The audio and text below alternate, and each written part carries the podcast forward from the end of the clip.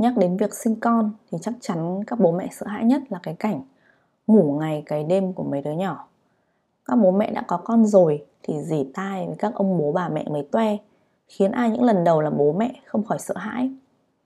Ngay từ đêm đầu tiên gặp con, hai vợ chồng mình đã được đích mục sở thị cái sự quấy khóc buổi đêm của trẻ nhỏ. Mới có một đêm đầu tiên, mình thì tất nhiên là mệt bởi vì vừa đẻ xong lại không được ngủ vì con khóc, nhưng chồng mình thì cũng cảm thấy sốc nhiệt luôn. Sau 3 ngày, chồng mình thấy khó khăn quá mới bảo mình hay là anh ở nhà chăm con cùng em.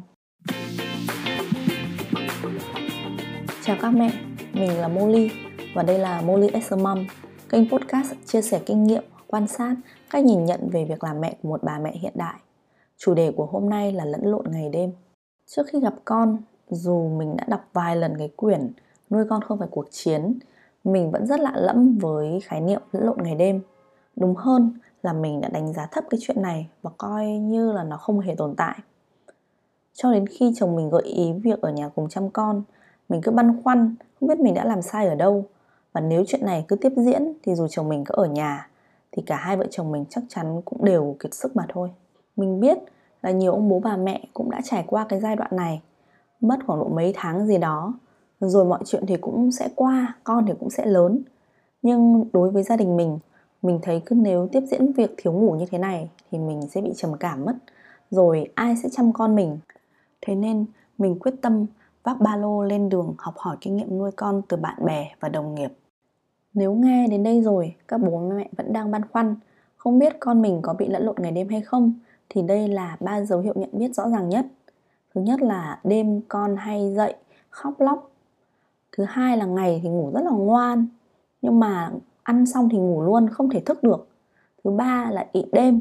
Và thứ tư là cái việc lẫn lộn ngày đêm này thường chỉ xảy ra với các bé dưới 3 tháng tuổi. Có rất nhiều mẹ mới sinh con xong, gọi cho mình than thở tâm sự, thì mẹ nào cũng bảo là, ôi, con ngoan lắm. Nhưng mà cứ đến đêm thì con lại dậy liên tục, rồi thay mỉm ăn uống khóc lóc cả đêm. Bố mẹ không thể nào mà chịu nổi. Nhưng mà vẫn rất nhấn mạnh là mình vẫn nhớ như in mấy cái đêm đầu. Thì cứ lúc nào mà phải thay bỉm đêm thì bạn nhà mình lại ré lên như một cái còi. Tỉnh dậy lúc nửa đêm đã mệt rồi mà lại phải nghe thấy cái tiếng hét chói tai như thế nữa thì cực kỳ là stress. Hai vợ chồng mình loay hoay không biết làm thế nào để bạn đấy yên được. Đến nỗi mà chồng mình còn phát cáu với mẹ chồng mình vì bà cứ sót cháu khóc mà hai vợ chồng thì đang rất là bỡ ngỡ. Không phải bạn nào mới sinh thì cũng xảy ra tình trạng này, nhưng mình nghĩ cũng phải đến 80-90% các bé ngủ ngoan, cứ ăn xong là ngủ xong rồi đến đêm thì dậy quấy khóc. Các bà thì sẽ bảo việc này là hết sức bình thường, trẻ sơ sinh đứa nào chả quấy đêm. Hết cữ thì sẽ hết. Sẽ rất là khổ nếu mà cứ phải chịu đựng như này mà cho đến tận 3 tháng liền. Thực tế thì đây chính là hiện tượng lẫn lộn ngày đêm và mình hoàn toàn có thể thay đổi được cái ờ, vấn đề này. Ngoài ra còn một biểu hiện rất là quan trọng nữa là bé sẽ bị đi nặng vào buổi đêm trừ khi bé có vấn đề về tiêu hóa thì các bé sẽ không bao giờ ị đêm nếu như không bị lẫn lộn ngày đêm. Đây chính là đồng hồ sinh học của con người. Người lớn cũng thế, chúng ta cũng không bao giờ đi nặng vào buổi đêm cả. Mình đã như kiểu được khai sáng ấy, lúc mà chị bạn mình nói với mình là nếu như mà hết lẫn lộn ngày đêm thì con em sẽ không ị đêm nữa đâu. Không ị đêm tức là buổi đêm sẽ không phải ờ, rửa đít phức tạp, con sẽ không còn khóc lóc mệt mỏi, ỉ ôi nữa mình cảm thấy như được cứu rỗi sau những ngày vật vã chăm con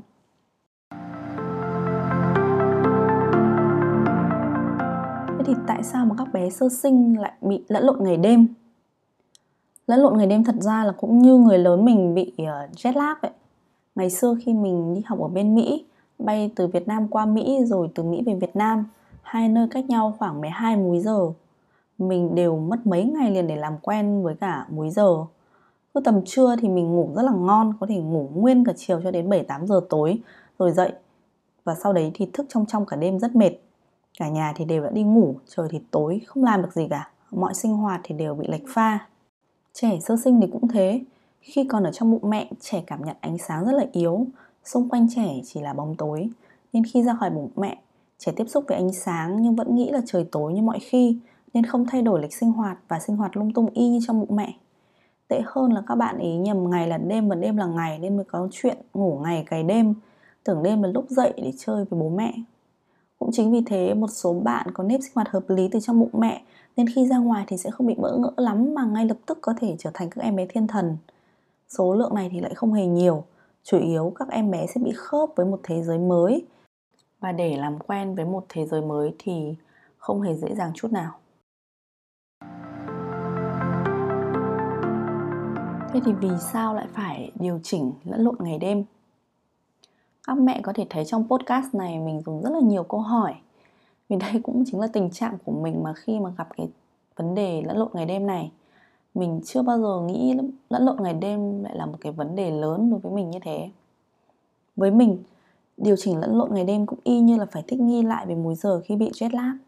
Đơn giản là mình phải điều chỉnh giờ giấc để có thể sinh hoạt được với mọi người đang sinh sống ở đấy em bé từ khi đi từ thế giới nước ối đến thế giới của người lớn cũng phải thích nghi để hoạt động cùng giờ, cùng tần số với bố, mẹ, cô dì, chú bác. Có như thế thì bố mẹ mới có sức lực để chăm sóc và vui vẻ với em bé. Chắc chắn đấy là điều mà em bé cũng muốn. Quan trọng hơn là bố mẹ thoát khỏi cái vòng luẩn quẩn u mê thức đêm để chăm sóc và chiều lòng em bé mới sinh. Cảm giác như là cả thế giới quay quanh một em bé bố mẹ không còn sức lực để nghĩ đến bất cứ một điều gì khác như công việc hay là bố mẹ quan tâm đến nhau rồi cả cảm xúc của nhau. Khi mà bố còn có cơ hội để đến chỗ làm để thay đổi môi trường để hít thở một bầu không khí khác thì mẹ ở nhà với em bé. Dù có bao nhiêu sự trợ giúp đi nữa thì thế giới của mẹ bây giờ cũng chỉ có quay quanh em. Mẹ sẽ cảm thấy rất là bí bách và đôi khi cảm thấy không còn là chính mình nữa. Một uh, người mẹ hoàn toàn bị thay đổi khi mà thế giới có sự xuất hiện của em bé. Thế nên nguy cơ của mẹ bị trầm cảm sau sinh lại rất cao. Giúp em bé ăn ngủ điều độ mẹ sẽ có thời gian nghỉ ngơi và thời gian làm việc của mình. Mẹ sẽ thấy dễ chịu hơn với cái sự thay đổi đột ngột này. Và không chỉ có em bé mà mẹ cũng phải cần thích nghi với một thế ngoài ra rất nhiều mẹ mong muốn luyện easy cho bé. Bản thân mình cũng là một mẹ uh, luyện easy cho con. Và mình sẽ nói kỹ hơn về easy trong một cái podcast khác. Nhưng mà các mẹ phải hiểu rằng là để thiết lập được easy thì bước đầu tiên chính là phải sửa lẫn lộn ngày đêm cho con. Đấy, đây là cái bước cơ bản để điều chỉnh lịch sinh hoạt rồi mới có thể vào nếp easy được. Các mẹ hay nhảy vào easy luôn. Không điều chỉnh lẫn lộn ngày đêm thì sẽ chỉ thấy là oải hơn. Con không thể ngay lập tức vào nếp được và chưa kể là đêm còn quấy hơn bởi vì ban ngày con bị căng thẳng vì chưa quen với lịch sinh hoạt. Chính vì thế điều chỉnh lẫn lộn ngày đêm là một trong những bước cơ bản nhất của một em bé easy và sau đấy là một em bé vui vẻ, khỏe mạnh. Thế thì làm thế nào để có thể sửa lẫn lộn ngày đêm cho bé? Đây là câu hỏi nào mẹ nào cũng phải hỏi và rất là nôn nóng có câu trả lời. Mặc dù câu trả lời thì cũng đơn giản thôi, nhưng mà câu chuyện thực hành lại là một việc khác. Bước đầu tiên là các mẹ phải quan sát lịch sinh hoạt của em bé xem bé có thật sự bị lẫn lộn ngày đêm hay không và ghi lại giờ bé thức giấc mỗi buổi sáng. Các mẹ có thể ghi chép lịch sinh hoạt từ 1 đến 3 ngày rồi sau đấy bắt tay vào điều chỉnh lịch sinh hoạt của bé. Logic cơ bản của việc điều chỉnh ngày đêm giống như điều chỉnh rét lác là cho bé tiếp xúc với ánh sáng mặt trời để bé có thể nhận biết được sự khác nhau giữa ban ngày và ban đêm. Ngay sau khi em bé thức dậy vào buổi sáng, mẹ có thể cho bé dậy và tiếp xúc với ánh sáng tự nhiên của ban ngày sau khi mẹ cho bé ăn uống xong mẹ nên giữ cho bé thức một lúc. Ngoài ra, mẹ có thể bế bé đi sang các phòng khác hoặc ở ra ban công, nội khu của khu chung cư chẳng hạn để cho thay đổi môi trường, không khí. Mẹ có thể cho bé nghe nhạc, nói chuyện, làm những cái hoạt động ồn ào để cho bé nhận biết được rằng à đây là ban ngày. Ban ngày thì mình thức để làm các cái hoạt động với nhau. Ngay cả khi bé vào giấc ngủ ban ngày, mẹ cũng có thể để phòng ngủ hơi sáng một chút xíu có một chút ánh sáng tự nhiên, thì để bé có thể nhận biết được đây là cái giấc ngủ ban ngày thì nó sẽ khác với cả giấc ngủ ban đêm.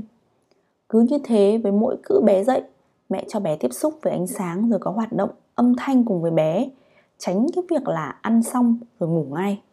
Đến tối, khi bắt đầu bé vào cái cữ ngủ đêm ấy, thì mẹ lại tạo một cái môi trường khác biệt với ban ngày. Đó chính là một môi trường thật tối, thật yên tĩnh.